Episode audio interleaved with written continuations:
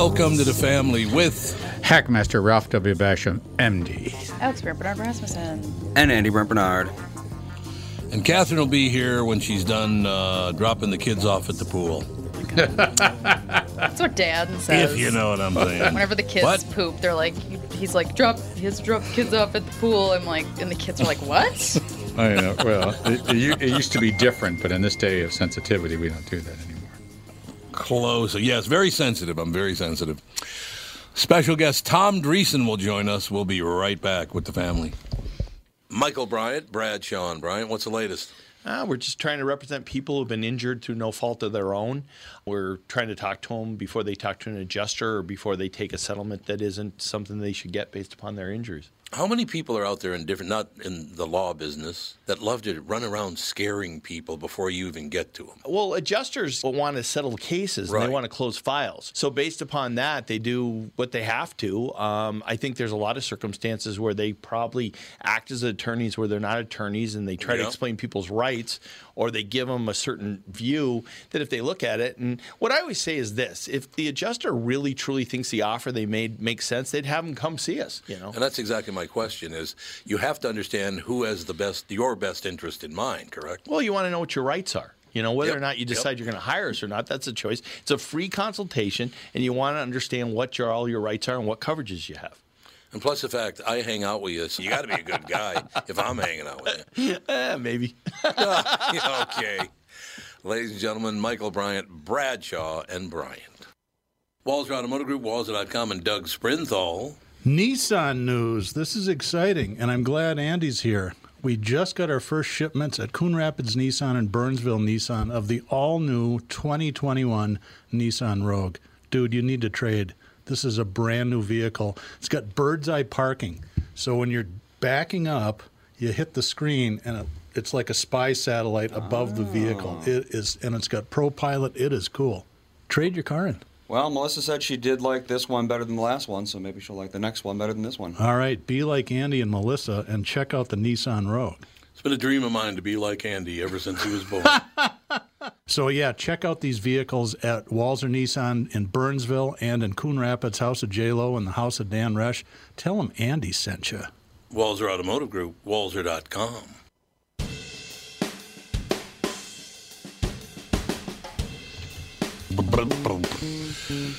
You're rocking out, man. Sure are. That's all I have to say. Always am. We are indeed, ladies and gentlemen. I love this. Uh, is Tom ready to go? I don't have his phone number, so I'm waiting on that. Oh, you're waiting for uh, for Art to send it to you? I'm waiting for anyone to send it to me. Just anybody. That'd be good. Tom Dreesen's back in to continue his old school Hollywood stories and so much more. Tom Dreesen, just a great guy. Really, really good guy. Working with Frank Sinatra. He worked with them all. You know what I'm saying? So as soon as uh, we can track Tom's number down. He is booked to be on the show today for twenty minutes, so yes, that's a good thing. Mm-hmm. We know that. I didn't know that. He's, he's made over five hundred national T V appearances. Well, just let me know when he's ready to go. Can do. It'll all... Uh-oh. I think I heard somebody open a door behind me. Oh. What? What are you caterwauling about over there? What has been said? Nothing has been said about anyone. Yeah, he said I you were dropping the kids off at the pool. That's all. Are they having well. a nice? Are they having a nice swim? Yeah. Are they? they are. are they, honey? Are they? God. You That's guys, what I'd like to know. Nothing's sacred. No. Nothing is sacred at all. Haven't you learned that no. by now? No. I know. I should have made up some lie. Yes, you should. It all works out. Andy's easier to lie. Um, Andy, do you need Mom to reach out to Art Sears or anything? What's happening? Well, so am I supposed to be have... calling Art then? I don't have any information wow. at all.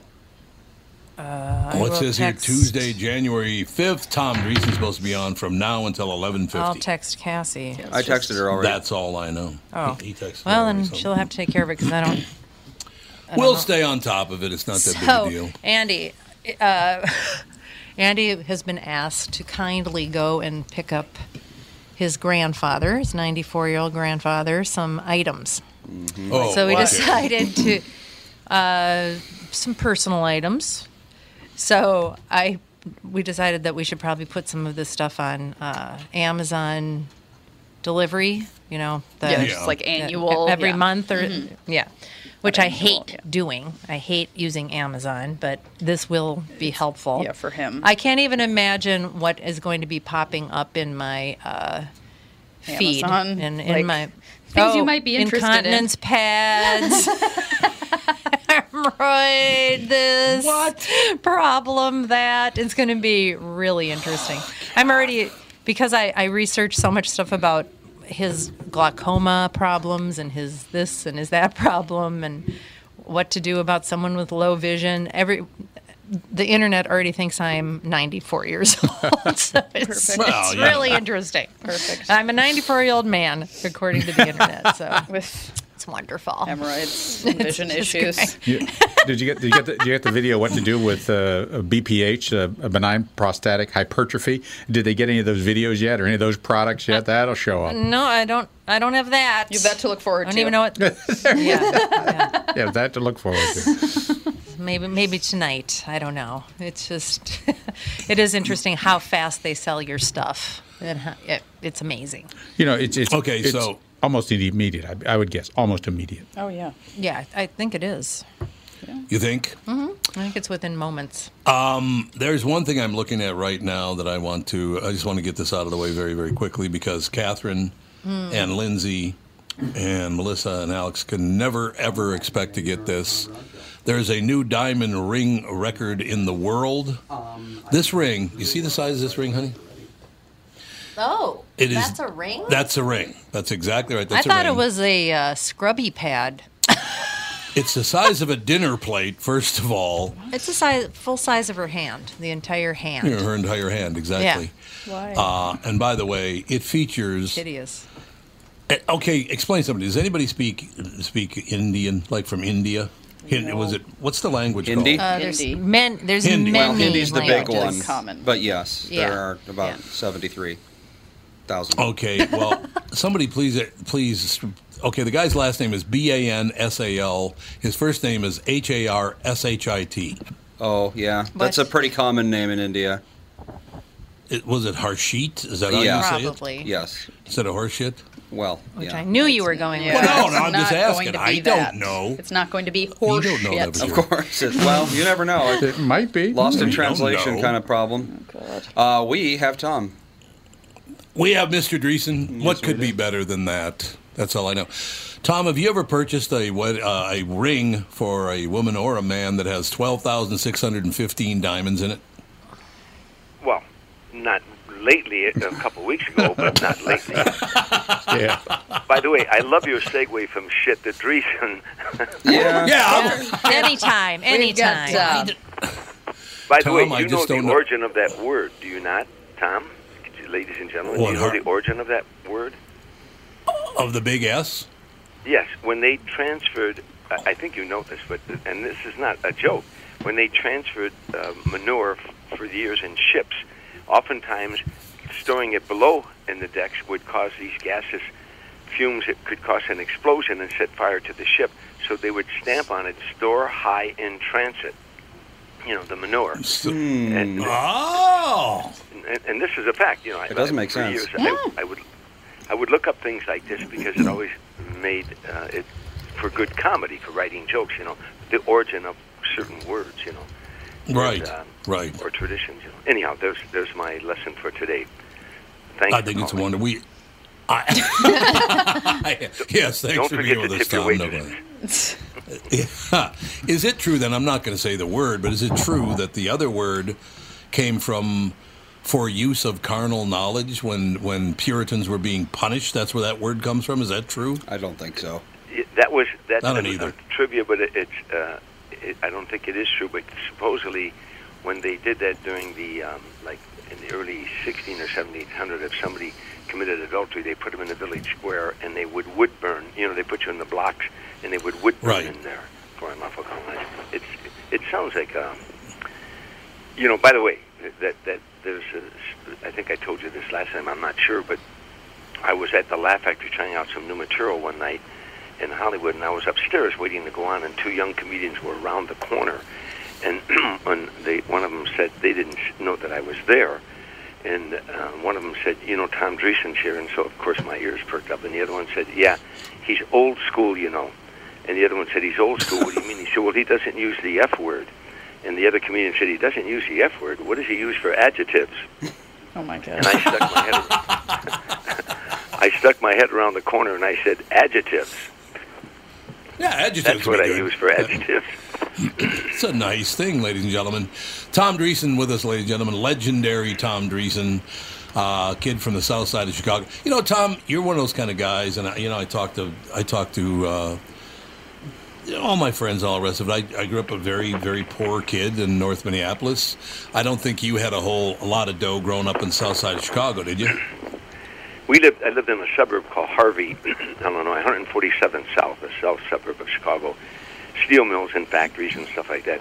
We lived in a shack. I had eight brothers and sisters. We uh, right. had no bathtub, no shower, and no hot water.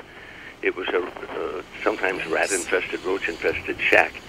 There was a time when five of us slept on one big bed across, you know, so raggedy poor.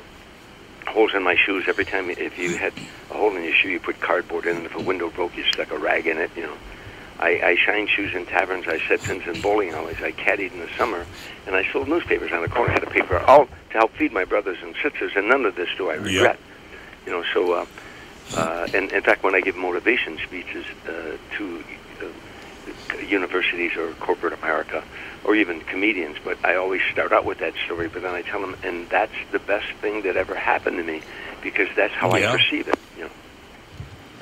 No, I understand that completely. Tom, the reason I bring it up, because as you know, I've been a big fan of yours forever, and uh, and it's, my situation is very similar to yours, and it just kind of bothers me, Mister Dreesen, that today children in America are hearing, oh, America sucks, and you don't have any chance if you're this, if you're that, if you're that.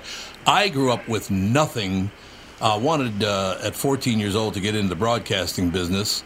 Had no way to get there. I'd never finished high school. I went to college for one day. Uh, but because this was America, I worked really hard, and things really worked out. I've been, it'll be on May fifteenth of this year, I'll be in the radio business for fifty years, fifty years. Um, you've done rather well yourself, sir. I, you, to me, are the story of, of the United States of America. Wouldn't you agree? Yeah. Well, first thing I object to, someone who's my age that calls me Mister Dreesen, but... Well, that's true. I just showed, showed a little respect. Nice Catholic boy, nice Catholic boy, that's all yeah, that is. Uh, we do have a lot in common there, Tom, and we have the same first name. By the way, yes, that's, that's what good. my book, my book, and this is a cheap plug, forgive me, but Still Standing is no. the title of my book, and, yep. and, and, that's, and that's why it's called that. Of course, I've been a stand-up comedian for, this is my fifty-first year, but I've been knocked down a lot in my life. And in the book, if you read the book, physically knocked down, you know, as, as well as the rejections that we all receive in life. But I keep getting back up. And the book tells you why I kept getting back up and, and, and uh, how I kept getting back up, you know. Uh, it, it, the subtitle is My Journey from Streets and Saloons to the Stage and Sinatra. And it was, it's all those things, the hard knocks of life. And, and it. It comes from that foundation you had of growing up poor and knowing no one was going to give you anything. That it, it, it, I, there was a mantra where I grew up at, the only thing you deserve in life is what you work for. And and I still believe that, and that's what I taught my children, and, mm-hmm. and, and that's what I talk at motivation talks, you know. It's out there for you. Everybody's looking for the secret, and the secret is you. You know, I, I tell that's people... That's a wonderful way to put it. Well, I, I tell people at the beginning of the motivation talks, I'm, when this finishes, I'll give you the secret. And then when I finish the motivation talk, I'm for subjects, perception, visualization, self-talk, and develop a sense of humor. And I elaborate in those four points. But at the end, I say, and here's the secret. The secret is you. It's out there for you, anybody. The biggest problem, our school systems today are corrupt so bad, they don't teach you how yep. to think. They tell you what to think. You know, love it. Uh, it And, and so, you know, we, we, you and I came from the school of hard knocks, but also common sense. There should be a university called the Common Sense University. I personally have met more educated fools in my life than I have uneducated oh, yeah. fools. Tom, you're right on the money with the whole deal. I just don't want any young kid out there now, you know, ten years, twelve years, fourteen years old, however old they are, having a dream, and then hearing the news every night telling them, you got no shot, this is America, America's a terrible country, and you've got... That's not true, and it's a flat-out lie. And Tom, Tommy D and Tommy B are here to tell you, you can do it if you work hard enough. What, you know, th- what they do is they're teaching you to be a victim. You're a victim. It's not your yep. fault. Yep. You know, we all get trophies, whether you finish last or you finish first. You're, you know, it's not your fault. That's such B S. It's always been B S. You know, to teach you to be a victim, you're a victor. You know, I, I think I said this last time, but I'm going to repeat it. When I give motivation talks, I gave one at the university a while back in an all-male college, and I was talking about how long, uh, I was joking, there was a a guy at that time, thirty-two years old, his parents had to go to court to get him out of the house. He wouldn't leave. Eight years it took him to finally get this son out of the house. So I was saying to the young guys, I was saying, how long do you think you should stay with your parents? And one kid raised his hand. He said, until we're fifty or sixty. And I said, really? He said, yeah. I said, why? He said, because we didn't ask to be here. And and I, I said, how many believe that? And some of the guys raised their hands. I said, look, I don't want to give you a biology lesson, but when the male and the female make love, from the male comes five million seeds. Did you know that? Two and a half million die instantly. The other millions die along the way. And soon there's only one hundred thousand seeds left, fifty thousand seeds left. Then there's one hundred seeds left. There's five seeds left. Four, three, two, one, you. And I pointed at him, you. Don't ever tell me you didn't ask to be here. You fought to be here. You know, yeah. You're a winner. You were born a winner. Now what are you going to do with it? You know? I think that's a wonderful thing. You've always had such a great... Did you did you develop a sense of humor, you know, to try to get through the, the day? Because there must have been some... Well, I'll give you an example. I just brought this up the other day on a morning show that I do. You were on it just a couple months ago. Um, this very large... I, I grew up in a school, you know, racial mix, blacks, Hispanics, white people, uh, some Native Americans. We all got along. Nobody ever bothered anybody. It was terrific. We had a great time back in the sixties, right? So... Um, I'm walking down the hall one day at North High School in North Minneapolis, and this very large uh, black man comes up to me. He's, he's a student there. So he's probably eighteen years old. Very big guy, very muscular. He comes up to me. He says, Tommy, I got to tell you something. You're a really funny guy, but don't ever make fun of me. I'm like, okay. Well, I understand, sir. The true definition of a sense of humor is not when you have the ability to laugh at someone else's uh, misfortunes or, or problems. It's when you have the ability to laugh at your own. You know, that's what a yes. sense of humor is. It isn't, you know, they'll say, oh, he's got a great laugh and he laughs at everything. Does he laugh at himself? Does she laugh at herself? I was on Hollywood Squares one time. The question was, of thirty-five hundred women polled, what's the number one characteristic they look for in a man? And, and, and the answer was a sense of humor. A guy who doesn't take himself too serious. Psychiatrists would probably tell you, and psychologists, the biggest problem we have in life, we take ourselves too serious. You know, it's only a big thing if you make it a big thing. You know, and learn to laugh at yourself. That that's the gift. You know, learn to laugh at yourself. You know. Speaking yeah, of your black friend, I, I I recently had put out. I just taped a little video that I'm going to fool around with. But I said a guy said to me a while back, do you have any black friends? And I said, yes, some of my best friends are black. He said, oh, you can't say that. I said, what? Why can't I say that? He said, because it's racist. I said, well, what if some of my best friends are black? He said, that's too bad. You, you can't say it. So I had to call oh, all my God. black friends and said, look, you're, I can't tell people you're my friend anymore because it's racist. But you can tell, I said to the guy, I said, what if you're black and you have white friends? He said, well, you can say that. I said, so I tell my oh. black friends, you can tell everybody I'm your friend, but I can't tell people you're my friend because it's racist. And I'm being facetious, of course, you know. Right. But but that's what politically correct people people will do in this society. How far will they go to keep us divided? Yeah. No, you're one hundred percent correct. I don't understand where, where he got racism from saying, I have a black friend. Well, how is that racist in any way, shape, or form? Yeah, I, but but they, they say that it's condescending or it's racist. Now, what I, that's the no. you know the, the, the, the woke generation and the politically correct police uh, are doing all they can to destroy this nation, and we can't argue back with them because we don't know who they are. We know who the Republicans are. We know who the Democrats are. We know who the Independents are. We know who the Moose, the Kiwanis, the Elks are. We know who the Ku Klux Klan is, but we don't know who the politically free are, and we police are. And we keep apologizing to them, you know. It is amazing. What a story that is. And I couldn't agree with you more. I just, everybody needs to calm down, relax, everything's fine. Tom, is it possible, do you, well, obviously you remember it, but I'd love, I, I guess I, I've never heard you talk about directly what it was like the first time Tom Dreesen is backstage and here comes Frank Sinatra. I mean, how, how did that feel, knowing you're going to work with him? It was, it was, you know, um, sometimes in that rarefied air, it was almost overwhelming. I had one of those pinch-me mm-hmm. moments. Because as a little boy shining shoes in all the bars in Harvey, Illinois, he was on the jukebox. I'm shining shoes. The first time I heard him, I was eight years old, shining shoes in bars. And then that same little boy one day was carrying Frank Sinatra's coffin out of a church in Beverly Hills, California, oh, you know, God. and spoke at the funeral. That's what the book is about. Again, going back, a cheap plug on Amazon dot com.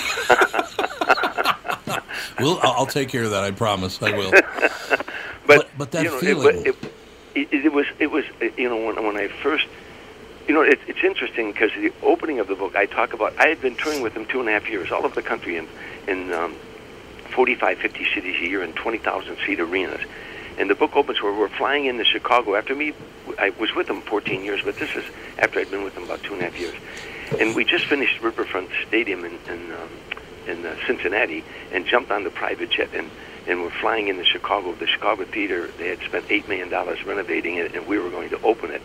And that's where I used to carry my shoe shine box down by the Chicago Theater as a little boy. Oh, yeah. And try, yep. try to get the people that, uh, to get their shoe shine down there because they tip better there than where I grew up at. But now I'm going there, and my name is on the marquee with Frank Sinatra, and we're flying in the jet, and he's laughing, he's saying, he's talking about, great show tonight, Tommy. I like some of your new material. He said, he talked about Chicago Theater and how excited he was to go there because he had performed there as a young guy. And he said, we're going to mm-hmm. knock him dead, Tommy. And at that moment, something happened to me that I can't even describe. I got so choked up. All of a sudden, after being with him two and a half years, the full realization, oh, my God, I'm in Frank Sinatra's private jet, and we're flying yeah. into my hometown, where my name is going to be on the marquee with Frank Sinatra, and I couldn't speak. And l- luckily, he kept talking, because if I would have spoke, I'd have probably choked up and and and, uh, and got teary-eyed, because I, I couldn't. It just hit me, and, and that moment never came again. You know, I, I, you know, but at that, I, I could never forget that moment of what that felt like. And it, many times yeah. in, in the years with him, and doing shows and, and coming off stage, and in, in Vegas, Tahoe, Reno, and Atlantic City, when we were casinos, when I finished my show, I would exit stage right. He would enter stage right. We would crisscross. He would then get to center stage while the band was vamping, and he would call me back. He'd say, Tommy, come back and take another bow. And I'd take what they call a half bow, come out halfway, to, and then nod to him and to the audience and wait. And he'd say, there he is. There's my number one man. There he is. I mean... Those, I, I, I, you know, those are moments that are hard to describe for a raggedy poor kid from Harvey, Illinois.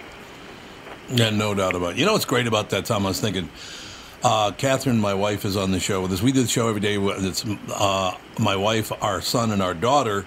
And our daughter uh, is a, a young woman, thirty-one years old. Uh, Alex, yeah, is there a bigger Frank Sinatra fan than you? No. Absolutely not.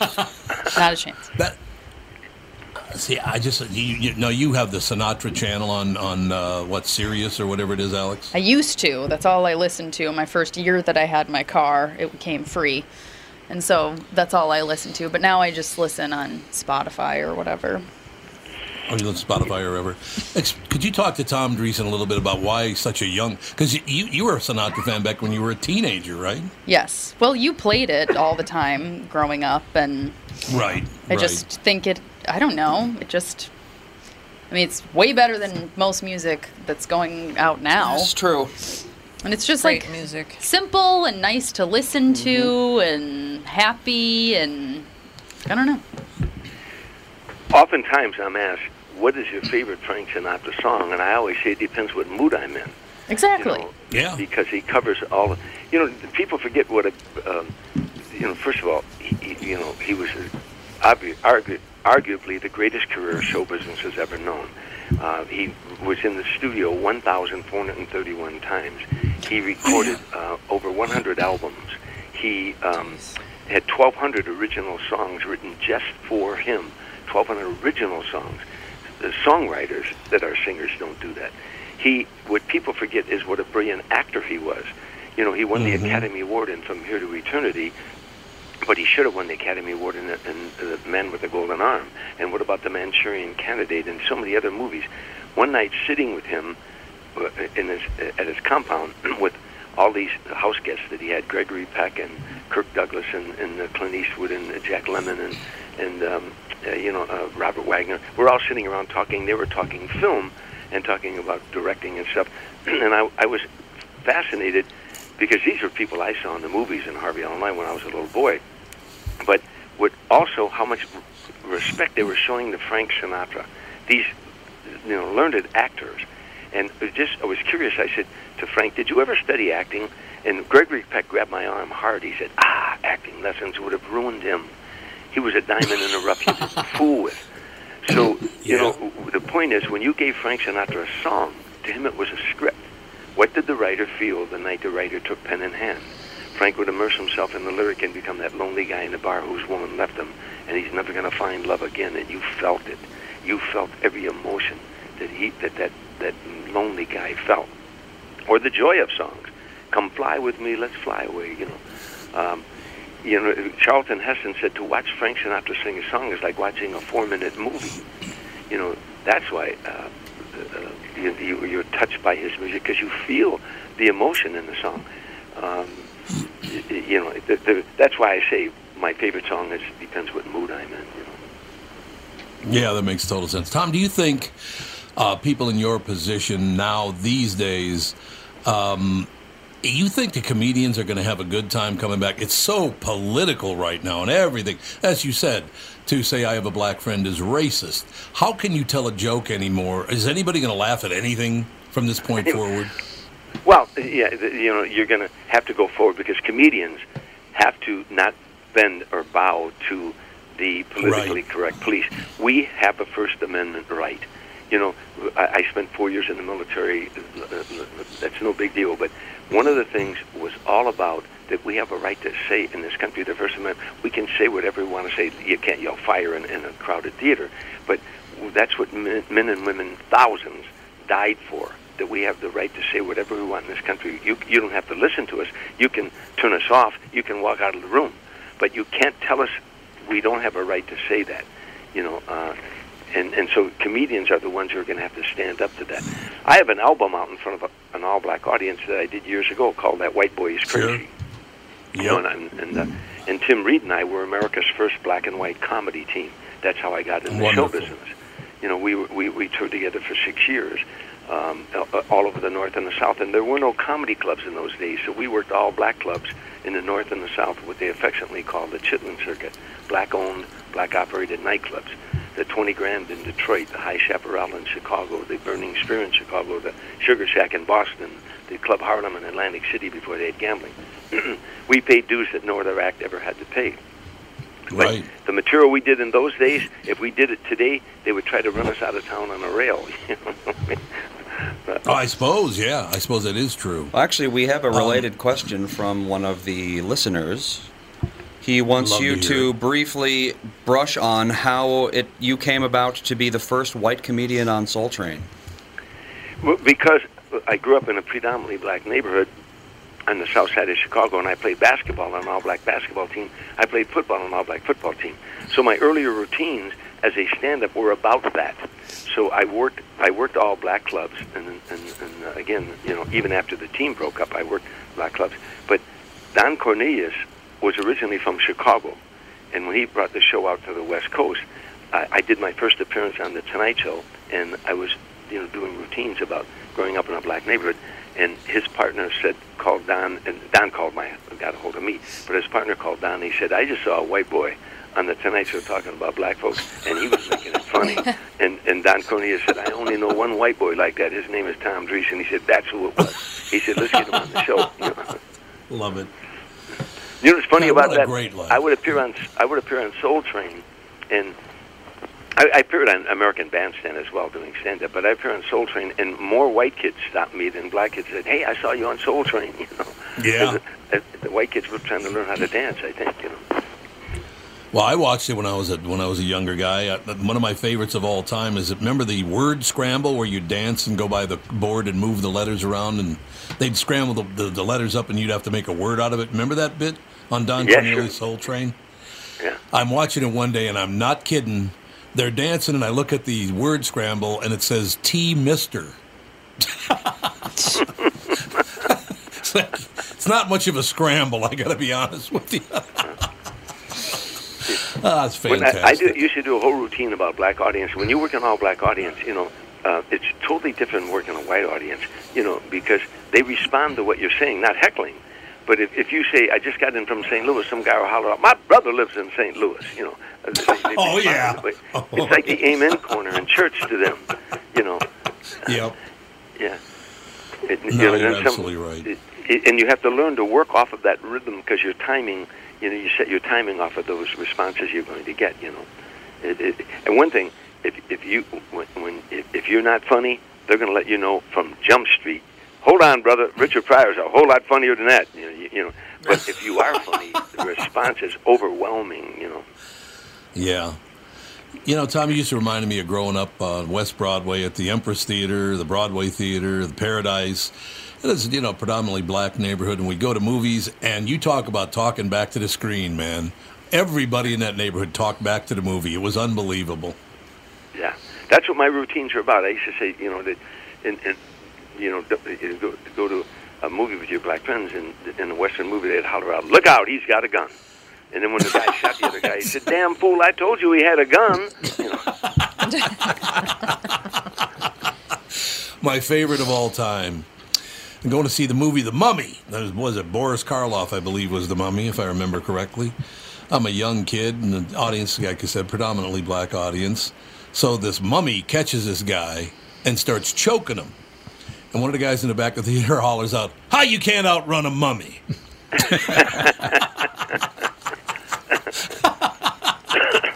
Mummy, yeah. The mummy wasn't fast, let's be honest. Tom, that's why I love to talk to you about these things, because you grew up that way. Uh, and here's what I love the most about it. You grew up and played basketball, played football, played baseball with all-black teams. You, you've entertained all-black audiences. But if you say, I have black friends, you're a racist. How did we get there? Yeah. You know, that, that's the, the, the divide and conquer. When I first started out in show business, Tim Reed and I decided we wanted to be America's first black and white comedy team. The only person I knew at that time in show business was a lead singer in The Dells, Marvin, uh, Marvin Junior I knew all the Dells. They all grew up in Harvey. They had many records mm-hmm. in the fifties, you know, Oh, What a Night and Stay in My Corner. You know, sure. Wonderful group. And so I went to Marvin's house and with Tim, and and we told him we want to become a comedy team. I wanted some advice. And Marvin just encouraged us. And But as we were walking out the door, we were heading to the car, and he, on the stoop, he said, "You know they're going to try to break you up. You know that, don't you?" And we stopped. We turned around. We said, "Who?" He said, "They. They will try to break you up."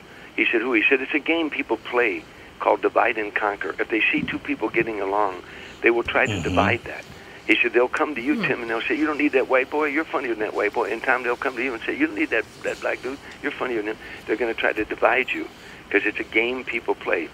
Yep. In our society, yep. They still do it to this day. The greatest lie told in this country today is that racism is rampant in America. That's simply not true. The nineteen sixty-four Civil Rights Act set that up so that could never happen again, and there are thousands of black lawyers in this country and hundreds of black firms just hoping you would do something like that because they'll come down on you, and they should. That it doesn't exist, but you keep teaching people it does so you can keep us divided.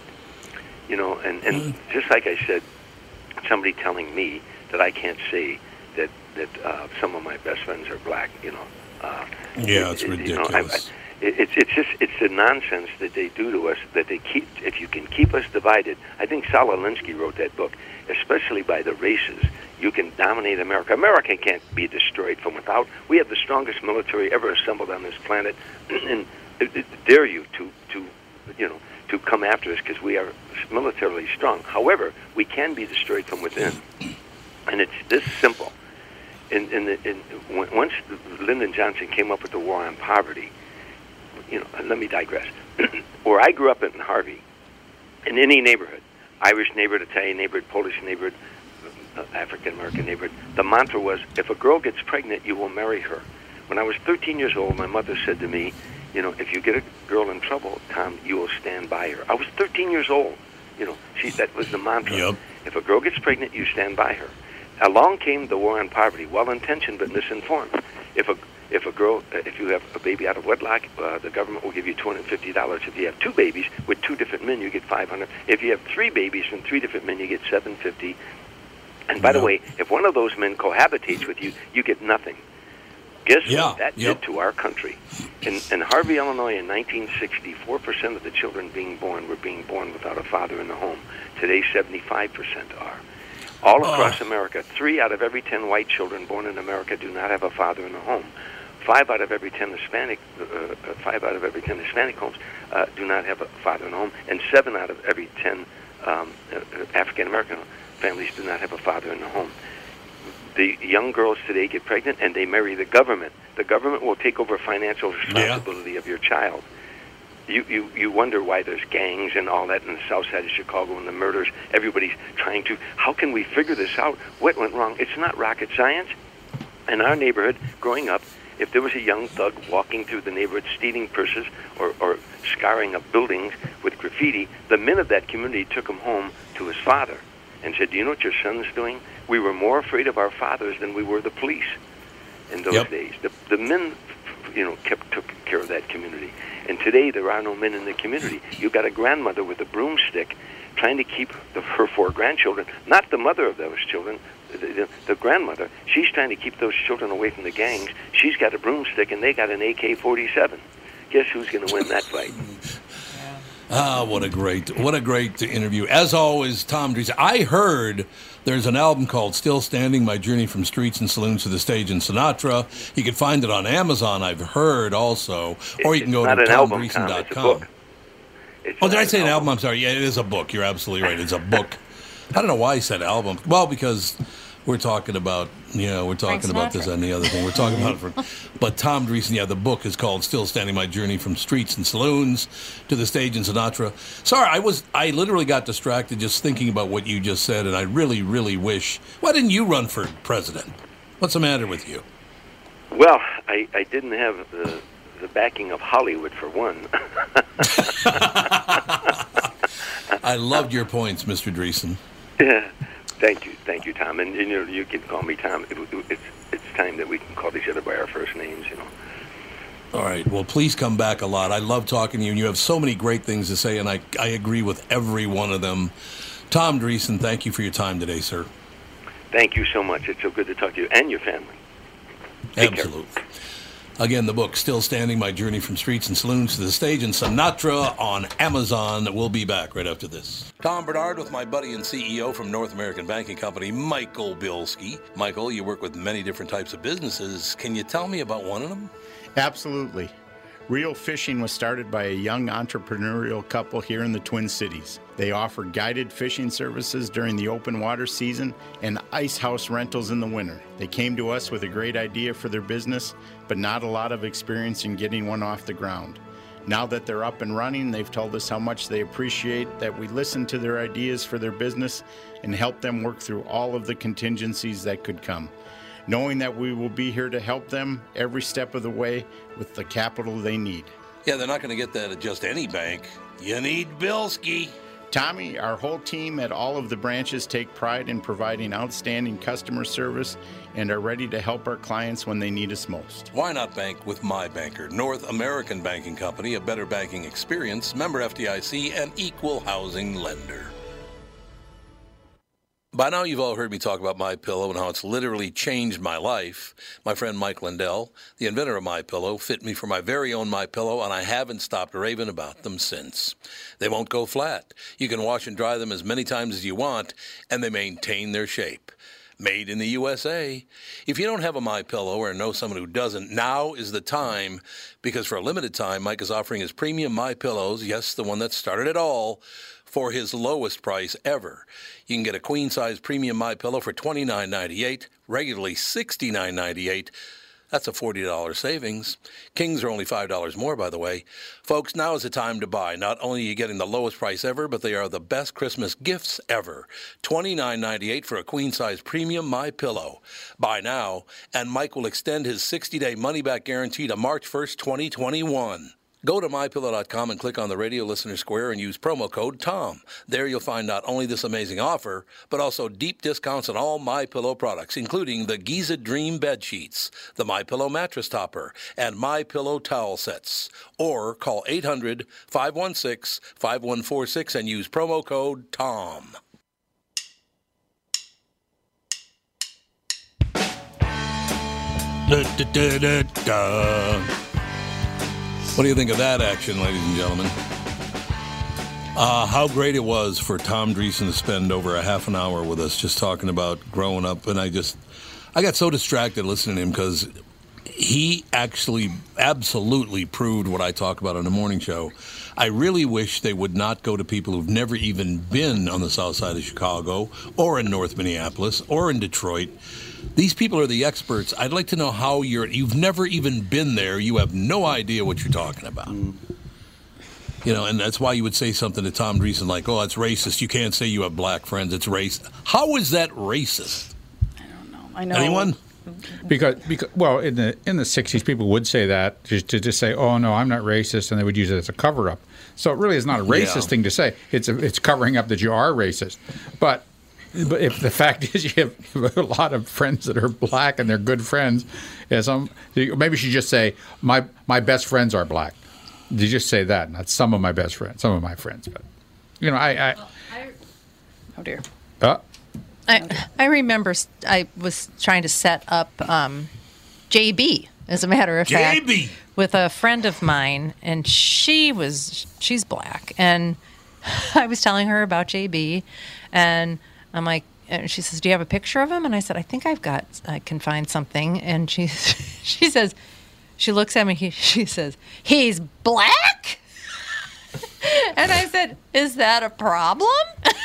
She said, well, I just thought since you're white that you would set me up with a white guy. God, here oh we God. see. And I, I just started mm. laughing. And then she started laughing. It was actually pretty hilarious. Yeah, the prejudice. Prejudice. Uh, Prejudice occurs everywhere. I mean, that's a, that's that's just a social mistake for so many people, you know. And that, that's all. You thought you'd be, you know, it'd be you, you, mostly friends are white, and the reality is most of your friends are white. Yeah, uh, it, it, it's it's true. It's a culture. You want to be works. around people that look like you, act like you, have the same beliefs as you. You know, one of the oh. reasons all, almost all of my friends that I that I'm close to started out simple means. Tom. You started out in a, a very simple, not going out. I, I, I, I was with my dad was an iron worker. You know, that's that's how I started out. Other, just all my friends. Tom Oslin, he started out his, his, his parents, his, his dad, I think, was a plumber. So you know that I, I am attracted to people with common background. Right. You right. know, and that's just, and just well, yeah. Please. Oh, I'm sorry. It, it's just interesting because. Um, You know who Candace Owens is? Everybody seems to know sure. who she is. She's sort of a conservative black woman, and she posts uh, things that she sees from her perspective, like the fact that Netflix and Hulu, they have all of these subcategories now. Black stories, black yep. history, black this. Black. She views that as bringing back segregation. Well, it basically She's is, like, yeah. why? That's, and that's what... I also think, but other people are like, no, that's absolutely not segregation. That's honoring us as a se- as as a people, as a race. As and a like, separate I don't but know. equal people. Well, that's that's the thing. I, I you know, it everything is perspective, isn't it? Mm-hmm. Absolutely everything. I just love the fact that that Tom Dreesen would come on. Tom is, uh, you know, of another another generation. He's been around the whole situation. I, I, first of all, I try to explain to people, telling a white person telling another white person you're racist is not to serve the black population at all. It's to diminish the other white person. Well, yeah, of course. It, it doesn't help. It doesn't help black people at all yeah. for them to do that. Not name, at all. Yeah, name calling in general is not yeah. useful. It's ridiculous. So I, I am really just so glad that he came on and did that. Do you guys like him? As a, I, th- I th- he's one of my favorite people to talk to because yeah. he's one of the nicest guys you'd ever want to meet. Yeah, he, he, he, com- he comes from that background of understanding. So much of it is personal responsibility, personal choice. And no one wants to have personal responsibility, personal choice. And because that's, that's kind of what he was saying. Yeah, if the that, government's going to bail you out, you know, you, you yep. abandon your child or, you know, dad steps out or whatever, you know, the, the government's going to come in and take care of it. It's not going to turn out exactly well, but, hey, you'll be more or less fine. You know, if you uh, want to commit a crime or something like that, you just the government will generally look the other way as long as it's you, you haven't commit a whole bunch of crimes all at once. It just, yeah, it seems like America is specifically set up so that you can make as many bad decisions as you want, and uh, you won't pay for it unless you're one of the worst offenders in the world. Well, that's interesting because, I mean, all of those decisions, every decision has a consequence. Well, you, know, and, you, and people, you have to be able to look down the road to see where these well, decisions the thing, are going to lead you if to. If the consequence is twenty years from now, then who cares? I'm not living twenty years from now. I'm living right now. That's how people think. Well, that's a very infantile way of thinking. But there are no, yes, there are no consequences for uh, chronic uh, criminal behavior. I mean, you're going to die young, yeah. most uh, likely. They're, yeah, well, they're, generally poverty, jail. Yeah. Uh, generally poverty for sure. Well, uh, your your instance of uh, po- your possibility of getting shot by either oh, yeah. somebody you know or the cops is higher. I mean, there are consequences. Okay. okay. Yeah. Yeah. Yeah. You'll hit I a mean, consequence eventually, but uh, modern society is set up to mitigate, to increase the amount of time between action and consequence, to the point where people don't connect them anymore. You know, it used to be until very yeah, recently, yeah. you do something, the consequence of that thing comes to get you pretty much immediately. But now you can do something and five, ten, fifteen years down the line, you feel the consequence. But by then, it's so far out that you don't even connect them anymore. So people are doing destructive things without realizing they're destructive because they're being bailed out. And Tom and Tom pretty much said that. Is yeah. that if you were you were messing up as yep. a young kid exactly, yeah. in South Chicago, the fathers uh, you know yep. p- picked you up and yep. took you to your dad and said, "Hey, uh, Jimmy mm-hmm. here was uh, you know uh, pickpocketing. Jimmy was uh, purse snatching. Jimmy was uh, you know tagging," and uh, they walked away, yep. and the problem was solved. Yeah, and the same thing with my dad. You know, if they were taking it, my dad, oh. Ooh. Yeah, but now it's you start you do you commit a petty crime, you fall in with the wrong crowd, you commit felonies, you end up going to prison, you know, you get murdered in prison. But this is ten years from that from that first crime, you don't connect them, and no one connects them. People don't really pay enough attention. They don't see that starting with petty crime ends up in prison. They think, oh, it's just a, you know, it's just one broken window, it's just one bottle of, you know, spray paint, whatever. But that's not really how it works. Nothing is in a vacuum. So I have a question for everybody. And for new listeners, I would say this. Uh, it's very true that um, uh, I, don't, I don't know the best way to put that. I am not uh, a Republican. I'm not a Democrat. I'm pretty much a centrist. I'm not far left and I'm not far right. But during that whole conversation, I was thinking about something. Because now uh, A O C is on this thing again about having paying college tuition for everybody, paying off college loans, right? So after listening to Mister Dreesen talk, I thought, well, the college loan thing, uh, that was that whole situation was destroyed by Bill Clinton. Bill Clinton opened up the floodgates to lend money yeah. to students, more and more and more and more and more money, so that colleges could charge more and more and more and more and more, so he could do more speeches at a million dollars apiece, by the way. He was doing speeches at colleges that he helped to fund for a million dollars apiece. Okay? So he then goes to the banks and says, these students cannot file bankruptcy against their student loan. Did you know that you cannot file, you can include your college loans in a bankruptcy? I think no, it's one of, if not the only loan that you can't, yeah. I think that's absolutely true. That was all Bill Clinton. Okay, so that's the Democrats. And again, I'm not a Republican. I'm just pointing out facts. Uh, so it's A O C, you're one hundred percent wrong. Democrats created that problem. Bill Clinton created, created that problem. And then the other thing is, Lyndon Baines Johnson is the one who said, you can get welfare, but not if the father's in the home. Yep. That's a fact. Now, again, so we're supposed to turn it over to the Democratic Party to solve problems that they created, trying to blame them on everybody else. You created the problems. Yeah. I mean, well, once again, here we are, con- consequences to yeah, actions yeah. so many years ago. Yeah. I know. Things that happened thirty, forty years ago. Now we're well, feeling the consequences, and no one understands yeah. why. Yeah, so well, that's a lot of the problem with politicians is they put a Band-Aid on it right now because yep. it looks good, and people are like, "Oh, you have to help us," so they just throw something together, and they don't see what what could possibly go wrong with having the man the uh, the man out of the family. Yeah, well, really. I, yeah. So many things could go wrong, and it did. Yes, it did. Gee, what could go did wrong? Did you know I, I just... that if you control for single-family households, the crime gap between blacks and whites vanishes? It vanishes. Completely exactly. gone. Even independent of Very poverty, independent of opportunity. If you control yep. for family cohesiveness, the entire crime gap ban- vanishes. I know, but the problem is, is now if you say that, now you're being yeah, racist you're not allowed to because say that. Because now the culture is the way it is yep. in inner cities. Well, you're either racist or you're, you know, belittling Judgmental. single mothers yeah, or you're exactly. Yeah. Yeah.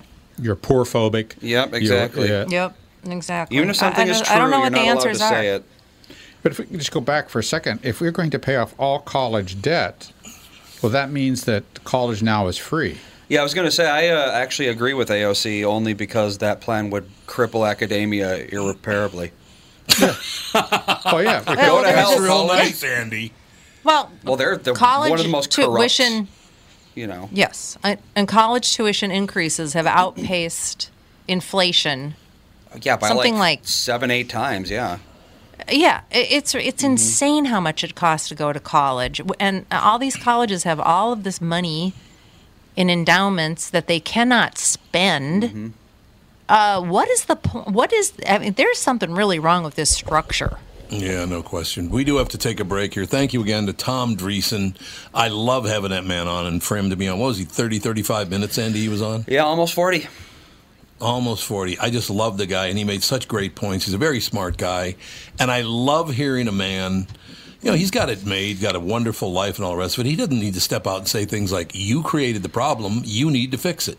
I loved mm-hmm. his appearance today, so we'll take a very quick break and be right back just a couple of minutes from now, right after this. Tom here for Sabre Plumbing, Heating, and Air Conditioning. Right now, Sabre and Bryant are teaming up to offer zero percent financing for thirty-six months when you buy a new Bryant furnace. This is the perfect time to replace your old furnace with a new trouble-free, energy-efficient furnace from Sabre. And when you buy Bryant equipment, you're getting one of the most trusted names in the industry. This zero percent offer is available for a limited time. Call Sabre Plumbing, Heating, and Air Conditioning to find out more, and please tell them that Tom sent you. Sabre and Bryant, whatever it takes. Northern Metal Fab, right off the interstate in Baldwin, Wisconsin, is a custom job shop specializing in large-scale projects. Northern Metal Fab is now hiring for all positions, including welders, painters, and inspectors, to provide quality craftsmanship to their customers. Northern Metal Fab is growing, and their growth is your opportunity. Northern Metal Fab offers competitive pay, excellent benefits, and more. Apply online today at n m f inc dot com. That's n m f inc dot com. Northern Metal Fab is an equal opportunity employer.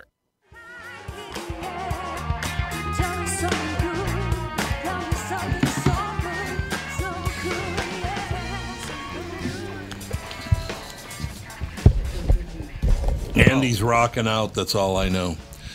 Alex, how great was that that you were here uh, when Tom Dreesen showed up? Tom Dreesen traveled with uh, Frank Sinatra for decade after decade after decade.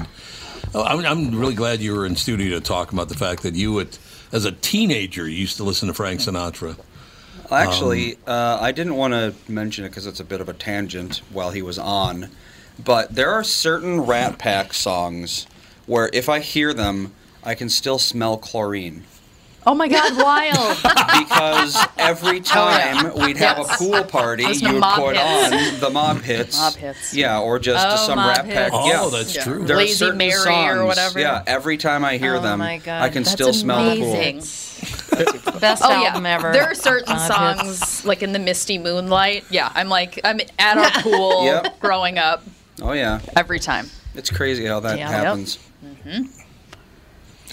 I think it's wonderful. Great, great memories. I love Tom Dreesen. I wish he'd uh, be on every week, to tell you the truth. He just It's going to be interesting because Kristen Burt's going to be on with us in just mm-hmm. a few minutes, and I can't wait to hear her take on, Actually, on that whole Sinatra era. Actually, she was supposed to be on thirteen minutes ago, so... Uh-oh, Kristen. Oh, I thought she was coming on at twelve fifteen. I did too, but no, it says noon now on the calendar.